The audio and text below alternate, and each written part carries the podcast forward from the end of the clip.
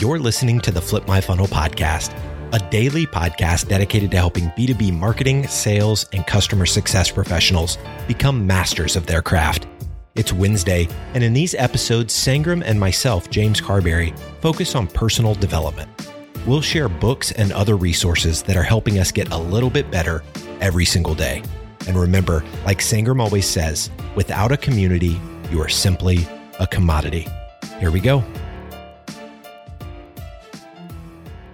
Sangram here. I got a special announcement for you. I have been part of the Peak community for almost a year now. And here is the thing less than 1% of the marketers become CMOs. And you know what's even harder? Staying a CMO without a high caliber peer network that can help you beat the odds. In Peak community, they build a community around you by creating exclusive events and experiences to help you become 1% better each week so you can get promoted, have an impact, and do the best work of your life. This episode that you're listening to is an example of the conversation that happen literally every single day in the Peak community. So check out the link is below. If you want to be part of it, it's only for marketers. So make sure you're not a lurker, but someone who want to have an impact and do the best work of your life. Let's go. Hey everyone, welcome. My name is uh, Stephen Bryerton. I'm the VP and Head of Sales here at ZoomInfo. And with me today, I've got my colleague Scott Sutton, our VP of Revenue Operations. In today's B2B Sales Marketing Exchange Lab, we're going to take a look at how ZoomInfo and our team rely on ZoomInfo and our product and our data every single day to fuel sort of every aspect of our go-to-market motion. So uh, we're excited to give you guys this inside look here in today's lab. Before we get started, here's our complete safe harbor statement. Uh, as a publicly traded company, uh, we got to get the legalese out of the way now. And so, all that we ask is while you take a look at this, there may be some forward looking statements. And if you do plan to purchase ZoomInfo, my request is that you purchase based upon only what is available today and none of the future looking statements. So, now that we've gotten that out of the way, let's get to the good stuff. So, if you don't know about ZoomInfo, who we are, what we do, essentially, we're helping uh, sales company or sales teams and marketing teams of all sizes, of all different shapes, go to market in a more efficient manner. And the reason why that's really important is because every single night the world changes. And what that leads to for us really is any organization that's going to market and selling or marketing B2B is a potential client for us to date, uh, we have nearly 18,000 uh, clients that rely on us for this intelligence. And so we've taken that platform, that product, that data, and we've made it an integral part of our success and how we go to market.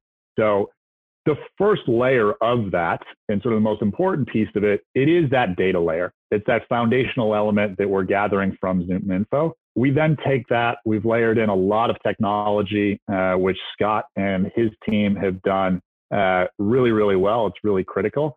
But what their charter is to take sort of that sort of th- third layer, that framework layer, our strategy, you know, the the processes and the workflow, the organization uh, and orchestration, the enablement and content and messaging, all of this stuff that myself and my colleagues sort of want to have accomplished. We rely on Scott and his team to build and actually to put in practice and then use that data layer that we have to sort of feed that machine and continually make it better. Uh, once those leads come in, whether it's either inbound or outbound teams, uh, we're relying on data and the process to score those leads, which we're going to take a look at. And how do we optimize to route those leads and to which AEs do we give those so that we have the highest likelihood uh, to fit not only what the customer is looking for, but the highest likelihood to win. We'll talk about how our AEs are served up those demos, what their process looks like, and how those different things are segmented. And then uh, if there is any fallout, uh, what we're doing to, to pick those things up and make sure we're plugging any gaps.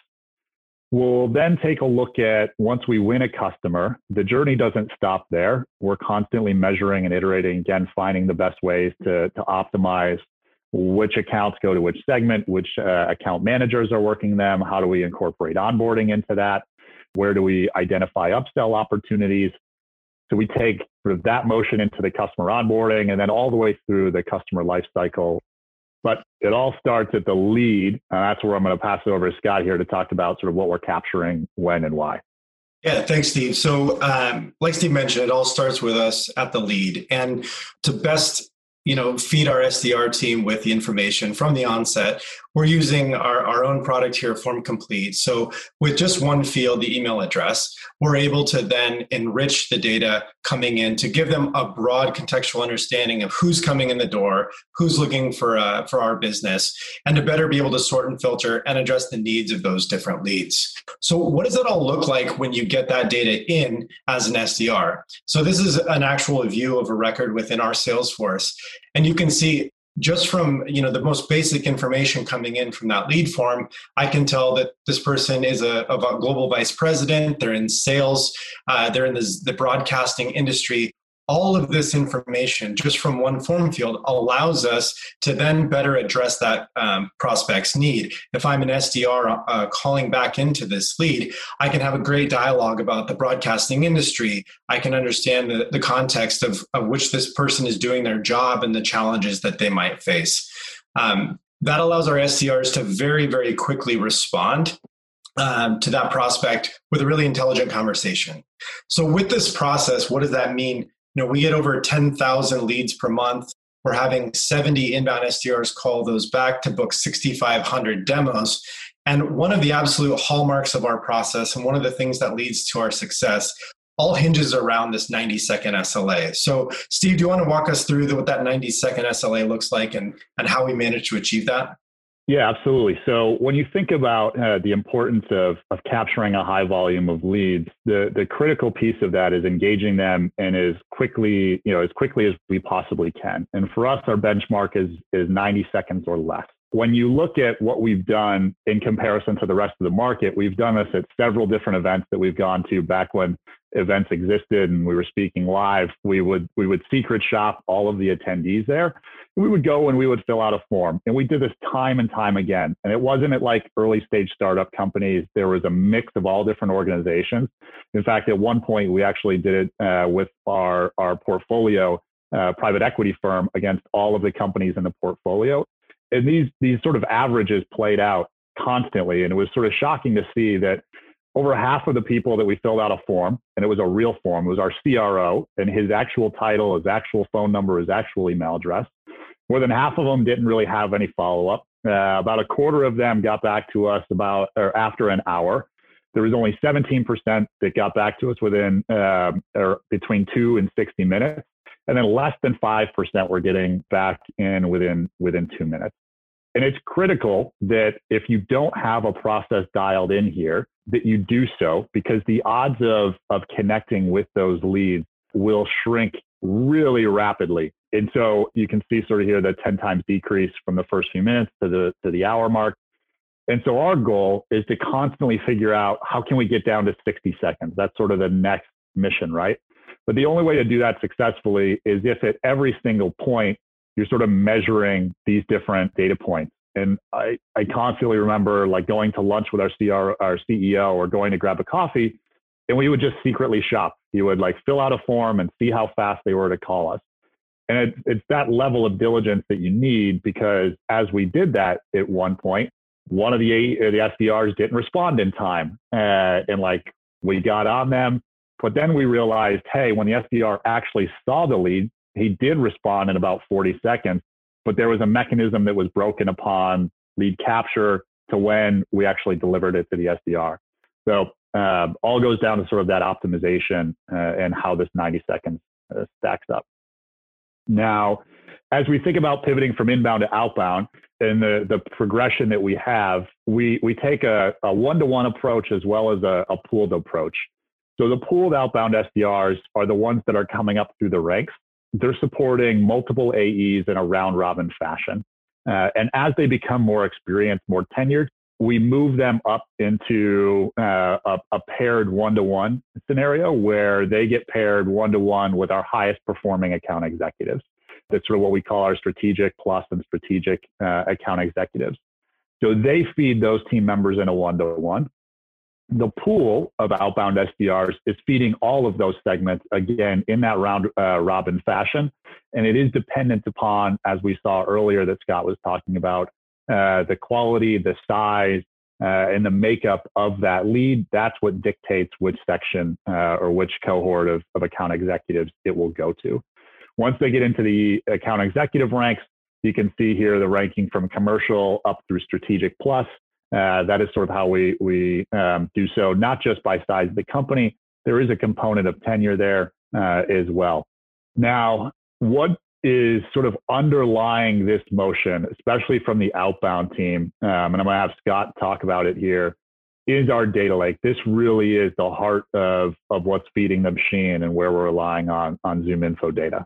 Yeah, so uh, the data lake is, is a is a funny story, and you know you know henry schuck our ceo he he kind of was reflecting on our go to market and talking with our cro chris hays about you know how are we how are we doing and implementing all of these best practices of, of us using our own application and drinking our own kool-aid and one thing that they came to me with was saying are we building a data lake and really doing a, a, big data strategy like we're telling our clients to do? And so I got chartered with really building out this robust data lake and making sure that all known data that we had on our clients was ag- were aggregated into one common data source. So here we have represented, we have our product data, amplitude, um, we have Google 360 data, all of our Salesforce data, the entirety of ZoomInfo, whether it's account data, contact data, intent.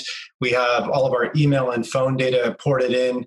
Um, there's just an immense amount of, of, data. And what that gives you is, is an overall 360 view of every prospect, of every client, of everyone who, who's come in the door, and gives a really deep contextual understanding to the, the SDRs, to the AEs, to the AMs as they go and they look to attack certain accounts or deal with leads that are coming in.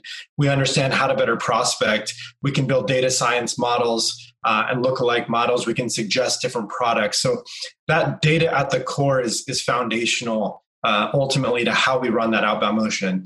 I think one thing over time as well is we use that data lake to then do almost all of our outbound prospecting.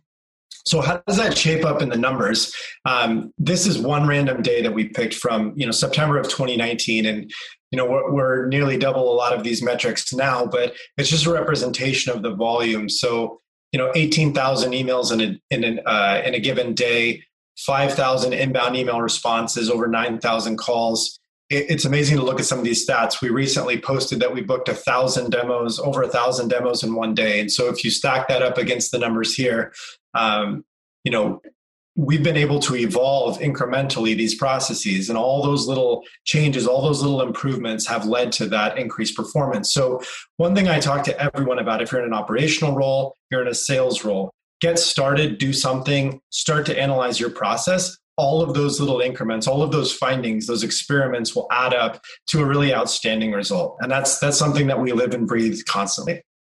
So once we once we actually go and we book a demo this is where you know additionally some of the magic happens about how we start to to differentiate and route the demos um, to best suit the, the final outcome of the business. So this is an example of a screen that pops up within our Salesforce. So as soon as you have a demo to book, uh, you click a button. In the background, we're going to grab the quality of the of the demo being booked based on a propensity to both spend ACV and also to win.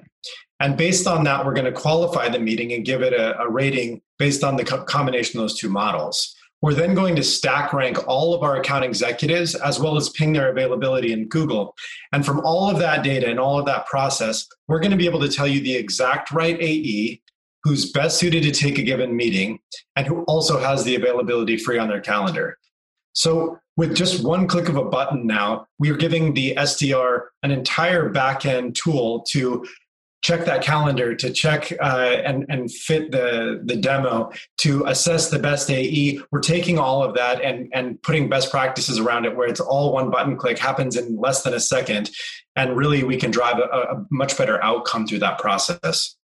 Um, talking about the stack ranking of AEs, uh, Steve, do you want to talk about how you measure uh, the performance of your AEs? Yeah, absolutely. So as Scott talked about, it, it's, not only identifying which cohort of AEs this should go to, it's sort of the why behind giving that demo to that particular rep.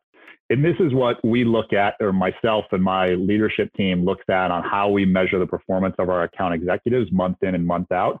So we're looking at four main criteria, and we measure this over a trailing 90 days. You know, month in and month out, there's a little bit too much variability Uh, but measuring it over a, a, trailing 90 days, it gives you a really good view of uh, sort of that performance of the rep, uh, and it smooths out some of the spikes that you can have, you know, if somebody took a large vacation or whatever it might be.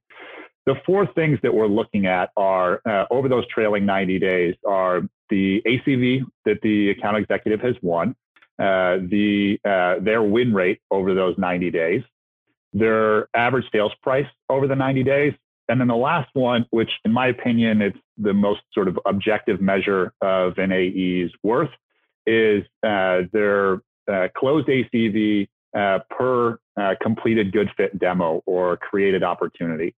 The reason why I say this, and we'll look at it um, here next, is because what this gives me a, a, measure against is is somebody performing really well just because maybe they had more quantity, uh, or is somebody sort of outperforming the volume of leads that they may have gotten?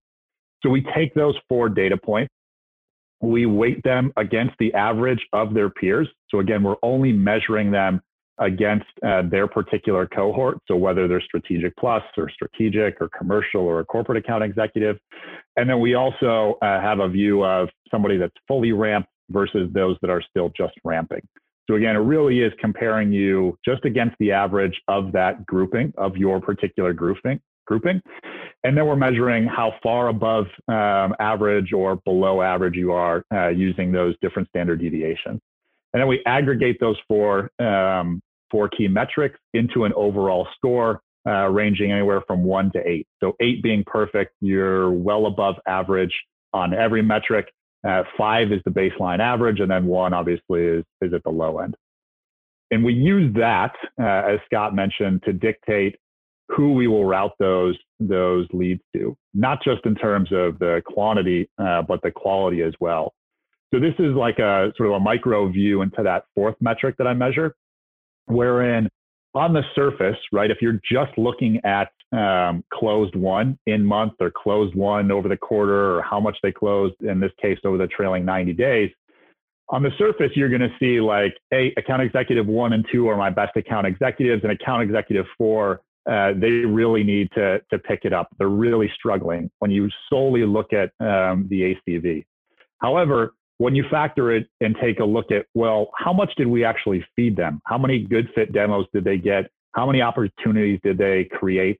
Um, and we use completed good fit demo as a metric because created opportunities, we all know that account executives can be a little bit selective. Uh, they might not create an opportunity. They might wait too long. And so that, that metric can be, can be gamed a little bit. So we use completed good fit for every demo that was a good fit by the scoring mechanism. And they had a conversation and they said that, yeah, there is a fit here. I can do something with this. They mark it completed good fit. And then that way, if they forget to create the opportunity, or if they don't, uh, we have a more objective measure of uh, whether or not that should have been worked. So what this view actually tells me is that account executive two is my most valuable account executive. In this case, you know, she was able to close 225K and I gave her half of the volume of demos that I gave account executive one. Account executive three, again, is my, my sort of next best performing. And while it looked on paper that account executive four was the worst, when I factor in the volume that we're giving them, they're actually number three. And account executive number one is the worst performing rep because my most valuable resource, which is the number of demos I have, I'm burning a lot of good fit demos and opportunities on that individual to get relatively low um, ACV back per completed good fit. So that's a big part of our motion and how we uh, both feed and then optimize uh, the account executive performance.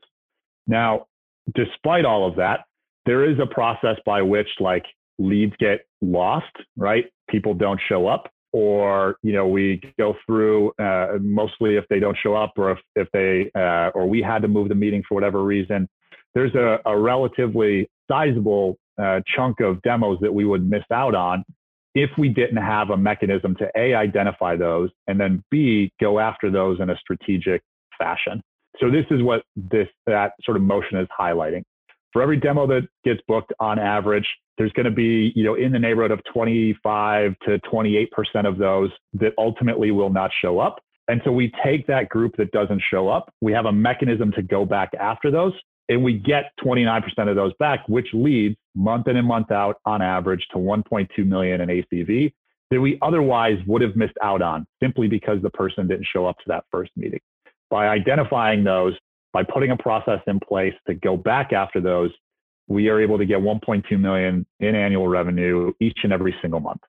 Now, um, as we look at the pipeline and how we manage um, the team and, and ultimately progress them through their careers, here's like a, a quick view of what that looks like.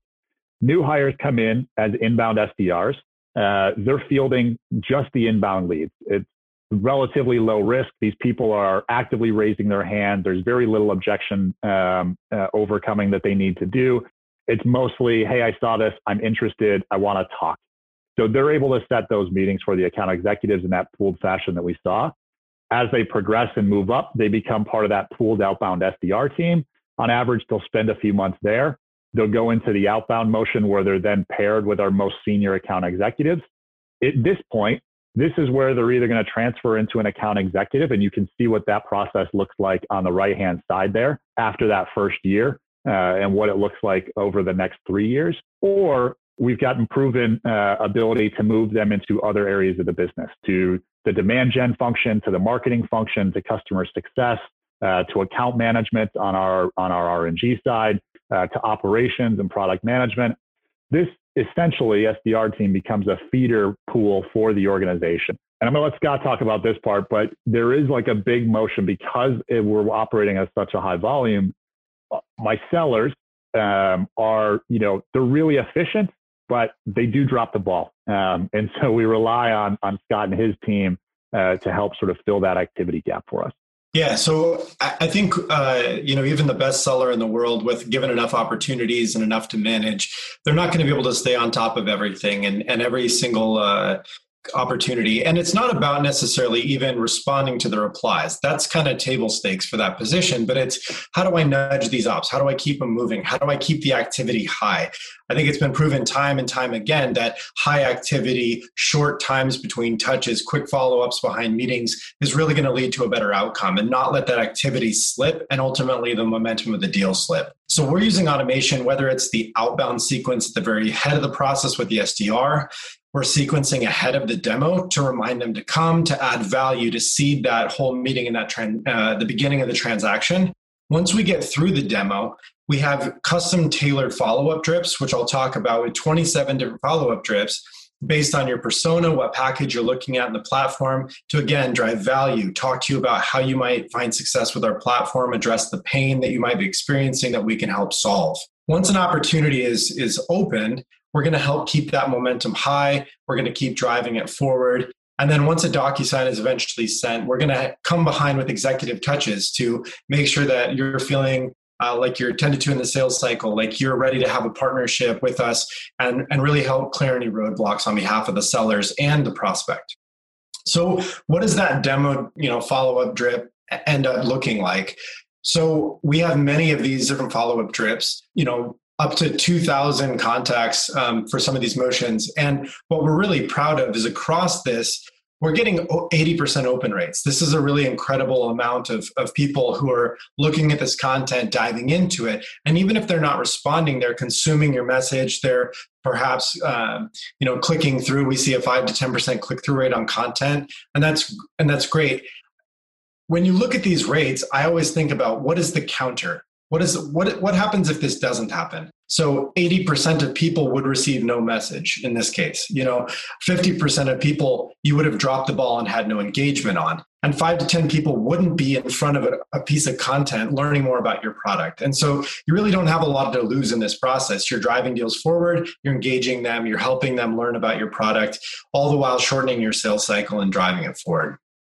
So now, once we've successfully won that deal, how do we thread that through the entire process of becoming a customer, and then uh, ultimately what you know your customer experience and customer satisfaction? So we're using this data from the entire sales cycle to help fuel what will become the whole customer journey. We've built out a custom tailored customer journey process by which we're taking your size, your segment, your industry, what products you bought, and we're seeding action items to be done throughout the entire life uh, of, the, of your initial contract. That for us creates then an SLA that we're able to meet as a business serving you um, as a client. And it's it's one of the things that's really led to high compliance, high visibility, and ultimately improved our, our customer satisfaction, which at the end of the day is going to improve your logo and net retention rates.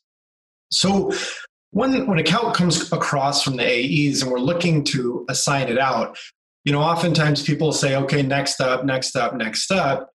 What happens there is while you might achieve a relative balance. You don't have specialization. You don't have true balance. You're not able to attack that count in a more specialized way. So we use account segmentation where we're actually using a machine learning model to predict the propensity of the account to grow and then custom tailoring which AMs are, are slated to each account based on that need. So if I have a seller who's really great at dealing with high growth accounts and being able to upsell them and you know view their journey and help support that help their growth that's the kind of rep i want on that kind of account if it's a more steady state account that's looking to sustain and get value within kind of a, a flatter paradigm someone who's more focused on how do i eke value out of this how do I support your existing structure where you might not have ever increasing budget and headcount uh, to kind of take on the world? We then overlay this with a really robust balancing mechanism to ensure both on a number of accounts basis as well as dollar value that we're balanced not only across the reps but their expiring periods. So in any given month, we're not overwhelming or underwhelming any rep, uh, any individual rep. Um, so how does that all look then when we get into the customer journey?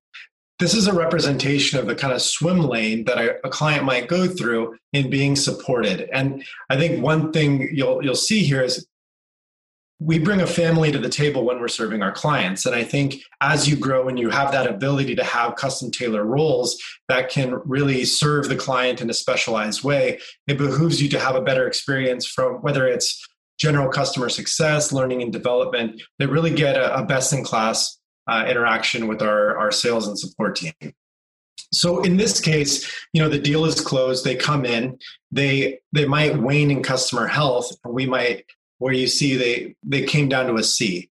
The the red die here is where we'll have an intervening action where we'll trigger a course of events to happen based on that drop in health, and we kick the account into a recovery cycle. And then once we kind of uh, intervene and are able to bring the health back up, we can see it progress through its normal journey.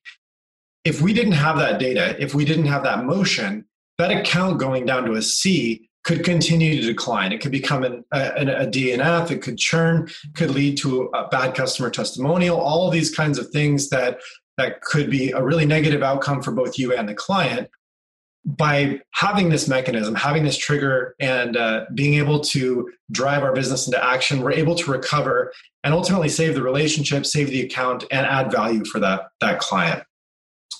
Um, with this, how do we then get visibility in front of leadership and management? So this is just one example of the dashboarding that we've pushed into our whole organization. And you know, Steve mentioned being able to get at those metrics with one or two clicks oftentimes people say, uh, I want to know how many of my mid market customers were trained on time and made it through the entire training. That's a really hard stat for most businesses to get to if if they could get to any version of it. With the way we've instrumented, we're able to capture all those metadata points and show our executive leadership team, um, the the actual reps doing the trainings and support, what's expected of them, how how well they're meeting that SLA, and then ultimately, we can show differentiated customer outcomes based on how well we follow that process with them. And that leads into the next piece, which is how does that then drive into results? And so, one of the most impactful things I think we did in 2019 from a, a management and leadership standpoint was pull all of our management team together and we focused on giving them all of the data for their given team, their given business. And all of the data that we had at the leadership level, we exposed down to the rep and the frontline manager. And with that, we're able to predict net retention rates down to the day and our pacing and our growth for both new business, for RNG. I'm able to give line of sight into pipeline build, the activity metrics. There's just a wealth of information that all of us have, and it's one common language and one common set of variables that we can all look at and understand. And there's there's one source of truth for information. Look, all of that we've thrown a ton at you guys, um, and and what we're doing Uh, and all of those different steps have lead, led to uh, some of the different stats that you hear, see here in terms of what we're able to capture. Uh, it is a really well oiled uh, and operating machine. Guys, we threw a lot at you. I want to say thank you so much to uh, B2B Sales and Marketing Exchange for having us. Uh, hopefully, there's been a lot of value here um, that you guys can take home and implement. Thanks so much, Scott. It was great. Yeah, thanks. It was a great opportunity. Uh, hope you guys got some great value and uh, yeah, give us some feedback. Thank you. You've been listening to the Flip My Funnel podcast. To make sure that you never miss an episode, subscribe to the show in your favorite podcast player. If you have an iPhone, we'd love for you to open the Apple Podcasts app and leave a review. Thank you so much for listening. Until next time.